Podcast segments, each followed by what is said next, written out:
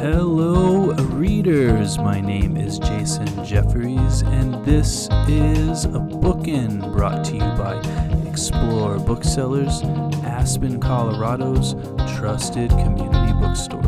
Wherever you are in the world, it is always good to explore. My guest today is Laura Williams. Her new book is The Odyssey, which is published by our friends at Zando Projects. Laura, welcome to the program. Hello, thank you for having me.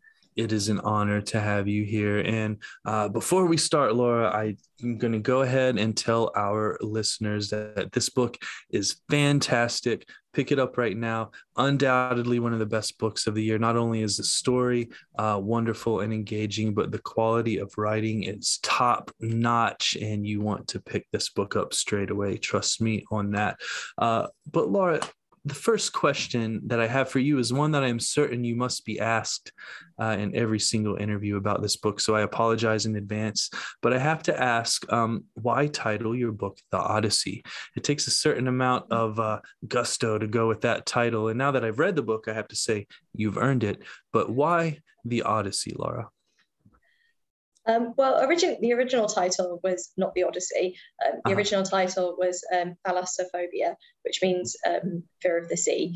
Um, and um, that was thought to be a bit obscure for a title and didn't really tell the readers very much about what was happening. Mm-hmm. So when we were rethinking the title, I'd, I'd named the uh, main character who in this in the final iteration is called Ingrid, but she was mm-hmm. originally called Circe, because I wanted there to be a kind of quiet nod to the Odyssey because it is set on a boat and it's a journey uh, voyage back home um, mm. story. Um, so it was a very kind of residual bits of, um, of, of the Odyssey within the book, and then it was it was my editor who came up with the title when we were going through a million different title ideas.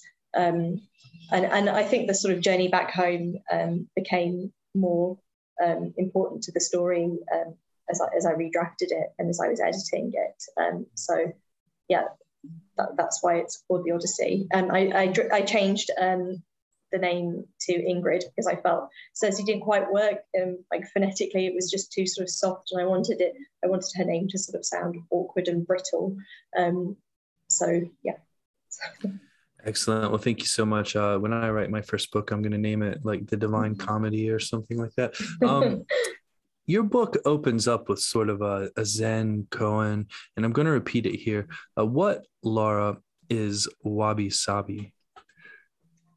Um, so um, wabi sabi is the Japanese aesthetic tradition, um, which sort of uh, celebrates um, uh, transience. Um, so it's based around a principle of um, everything is going into or coming out of nothingness. Mm-hmm. Um, so um, that was um, it, and it forms the um, ethos uh, that the kind of cult-like cruise ship is structured around. Mm. Yeah, excellent. Um, speaking of a cruise ship, Laura, your book opens in a gift shop on a cruise ship. Um, and this gift shop has all kinds of artisanal chocolates and trinkets and other assorted goods.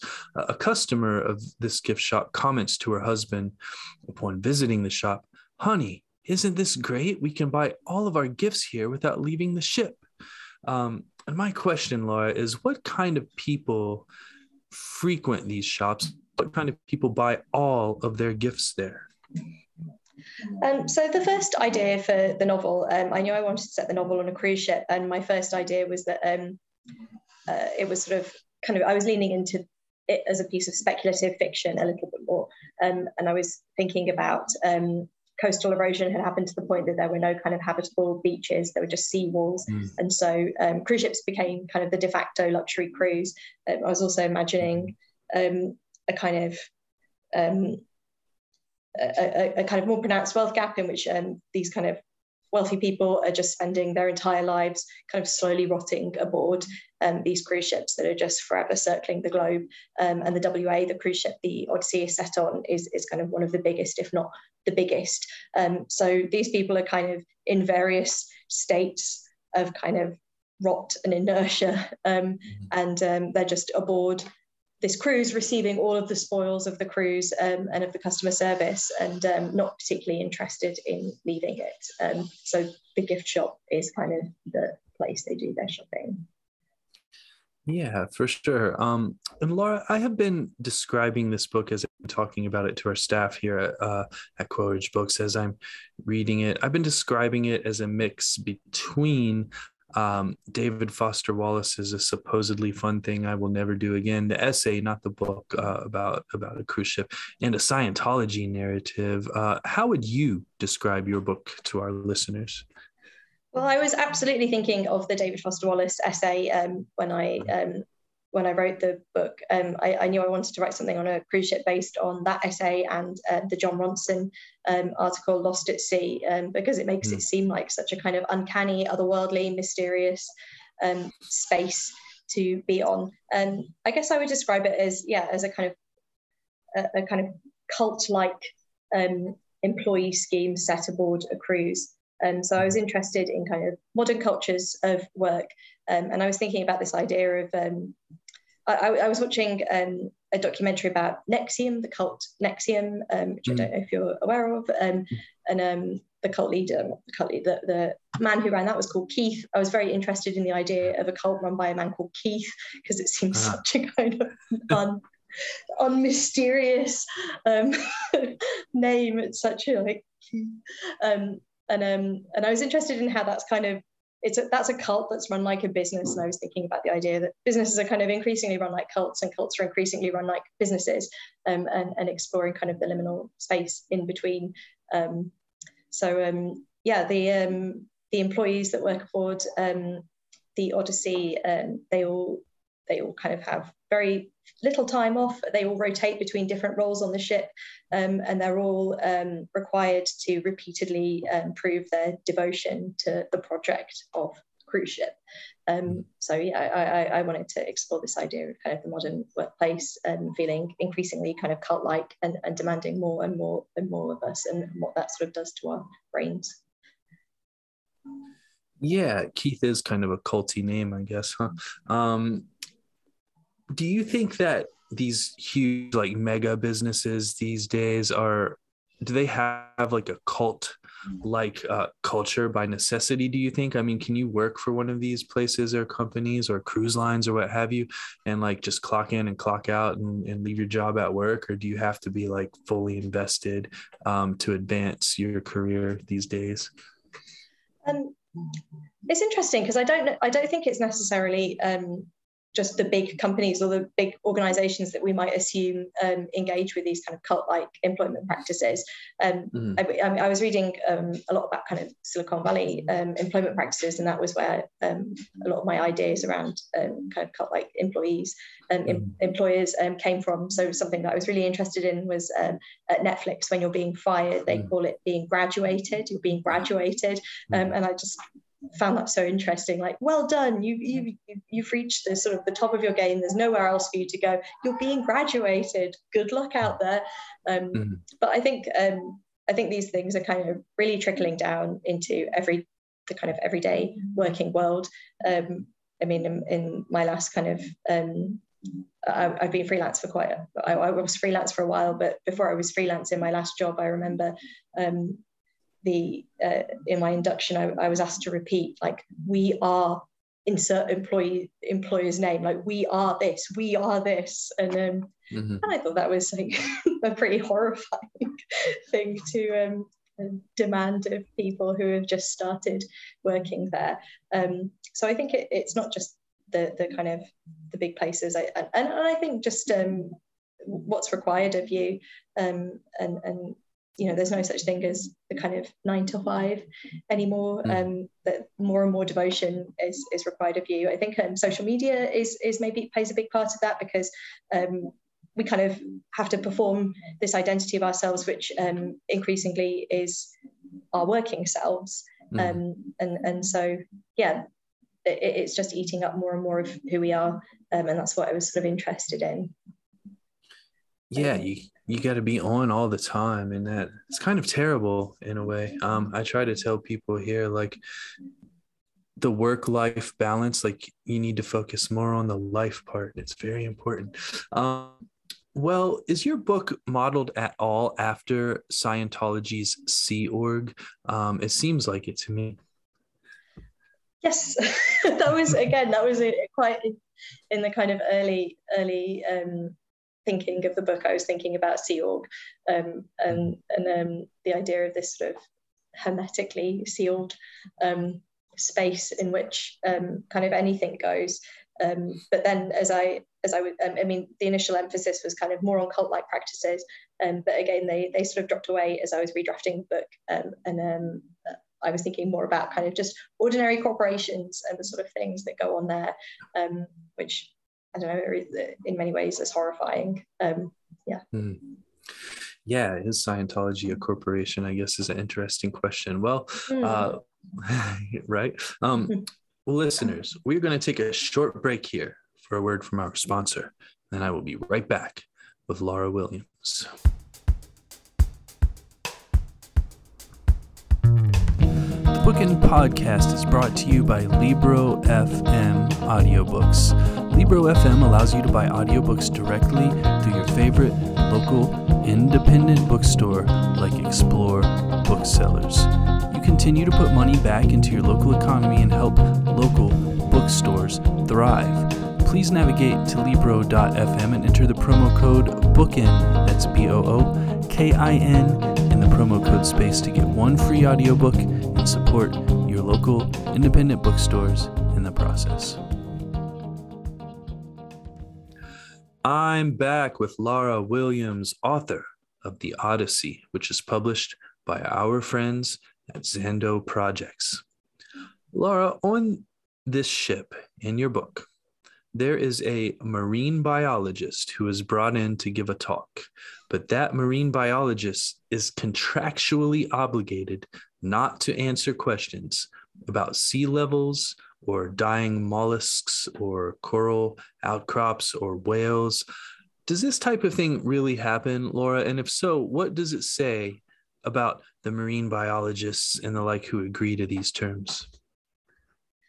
Um, I don't know if it um, if it happens um, it, it, that kind of candidly. Um, that it, mm. I was I was quizzing lots of my friends that had been on cruises about their experiences on cruises, mm-hmm. um, and um, it was one of my friends who who told me that she went on um, I think it was a Canadian cruise, um, and um, there was a there was a marine biologist, um, like an onboard marine biologist, who gave a series of lectures, um, and she was just quite interested in the idea of a marine biologist kind of talking about the devastating effect um, of cruise ships on on um, um, the ocean and, and, on the sea. And um, the kind of ecological impact. But she sort of was skirting around that, um, and and she was sort of interested in the yeah in the kind of almost like disassociation of um, the people aboard the cruise ship who were all kind of clapping along and, and asking lots of questions, but obviously participating in something that has quite a devastating effect.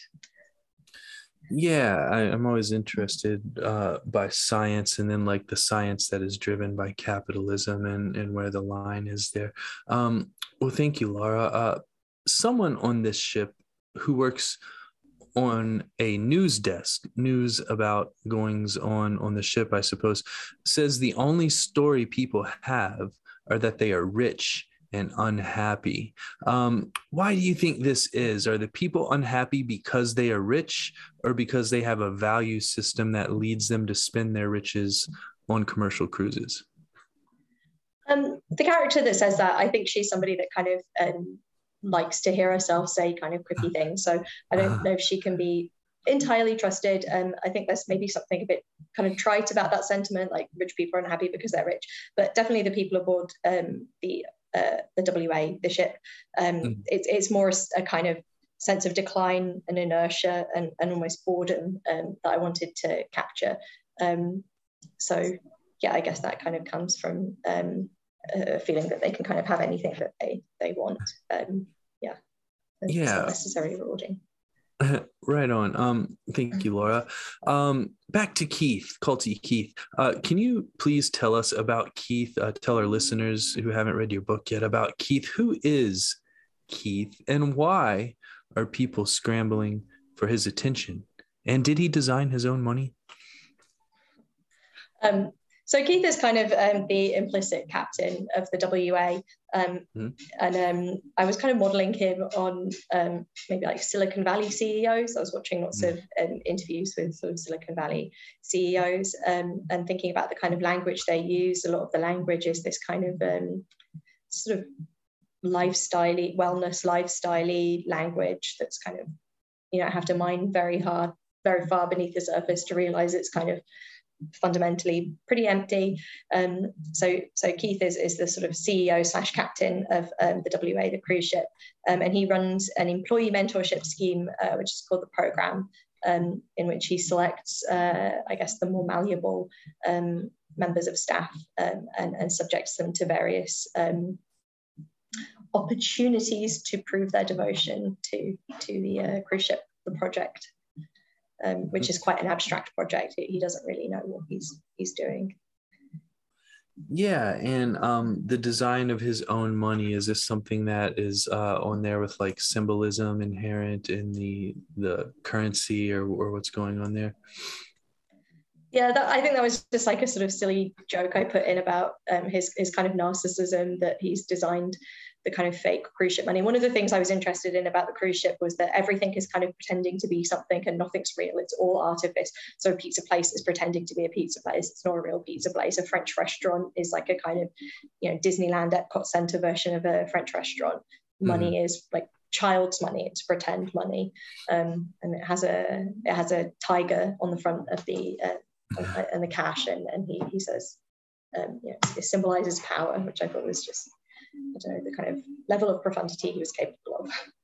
Yeah, thank you. And designing uh, your own money is something a lot of folks are doing these days. I guess uh, cryptocurrencies, yeah. etc. Whether it's a tiger or like a Shiba Inu dog or something. Um, well, thank you, Laura. Uh, what is it that people find appealing about cruise ships. I highlighted a passage where you describe all of the amenities and attractions available to customers of a cruise ship. And I guess my question for some of these folks is why not just go to a shopping mall? Why pay a ridiculous amount of money to go to a shopping mall on water?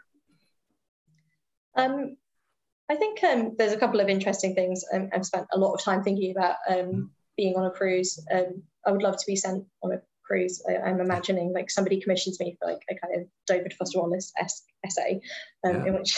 but um, I guess the appeal of it is um, one of the things I was interested in writing it in was customer service and the idea of what customer service means. And I think um, in England maybe we have a very different sense of what customer service is um, than in America. In America, it's uh, it's a lot more.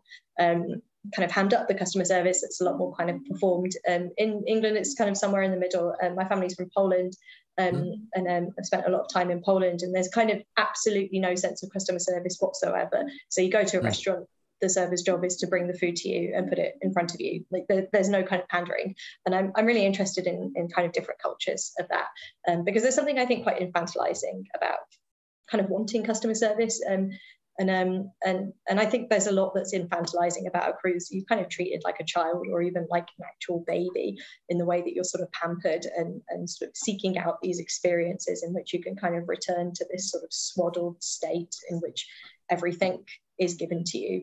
Um, and which you're just kind of submissive, submitting to to the experience. Um, so yeah, I was interested in another theme I was kind of interested in was in kind of ways we maybe search out experiences of um, kind of oblivion. And I think on both sides mm. of, um, of the people working there, they're kind of seeking a kind of oblivion through work. Um, and the people who are visiting on the cruise, they're kind of seeking a kind of oblivion through luxury experiences and, and being kind of pampered and, and pandered to. Um, yeah, but it's, it also sounds extremely appealing to me. Um, I would love to be, um, yeah, treated like a baby in the manner of a, a cruise ship.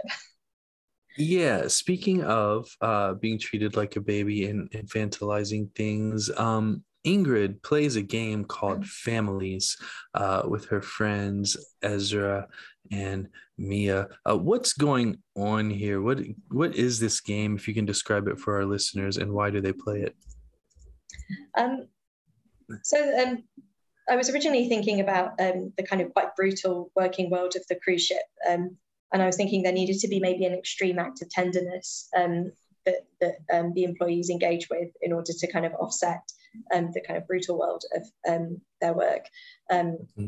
And I've, I've, I really like books in which um, like a small group of people, usually in quite a claustrophobic, claustrophobic environment, engage in a kind of semi-perverse, weird game. so mm-hmm. um, things like The Dreamers or um, like Flowers in the Attic um, or Cement Garden. And um, and I was th- I was sort of thinking about those situations and they are in these claustrophobic environments in which they're kind of there's a found family in which the people you work with become your family, they're the people you spend all your time with. You're in these tiny little cabins, um, and so it, it, kind of seemed to me that they might seek um, a similar kind of infantilizing experience in which they kind of take it in turns to be the, the baby um, and and switch out the roles of mum and dad. Um, I also was kind of, I guess, in a kind of silly way, making a comment on um, how family is is kind of increasingly um, uh, hard to, to to imagine yourself getting for um, kind of maybe for my generation or like generations below me. Um, you know, it, it, seems quite inaccessible. So and, and it is for the people on the cruise ship. Mm. Yeah, thank you so much. Well, uh, Laura, our time here is running short. This is potentially going to be my book of the year. Uh, again, the writing is spectacular. The subject matter is fascinating, a perfect combination. Uh, what I want to ask you about before we wrap up is what happens to our protagonist, Ingrid, when she gets a land pass and gets to leave the ship temporarily? Um, so I, I, like the idea of um, that um, Ingrid kind of feels more um, more comfortable, more safe at sea, and more sort of at sea on land. Um, and she she hasn't got the kind of oblivion of the working world. Suddenly she's set free. She's her kind of own agent, um, navigating navigating the world, and so she just gets extremely drunk in order to kind of cope with that. Um, she's also sort of escaping things from her past, and her coping mechanism um, was drinking then. So she's she she sort of yeah she she just gets extremely drunk um, and um, is kind of battered around by the world a bit. Yeah, absolutely. Well, thank you, Laura, and thank you for writing this wonderful book. It is available to our listeners right now. And uh, by the time this podcast airs, I will have already put this book in many, many hands. Listeners, I've been speaking with Laura Williams, author of The Odyssey, which is published by our friends at Zando Projects. Laura, thank you so much for joining me. Thank you so much. It was really interesting to talk about it. Once again, I would like to thank Laura Williams for joining me. Copies of The Odyssey can be purchased from www.explorebooksellers.com. I would also like to thank our sponsor, Libro FM Audiobooks. Please navigate over to Libro.fm and enter the promo code BOOKIN, that's B O O K I N, in the promo code space to get one free audiobook independent bookstore in the process. My name is Jason Jefferies, and this has been Bookin'.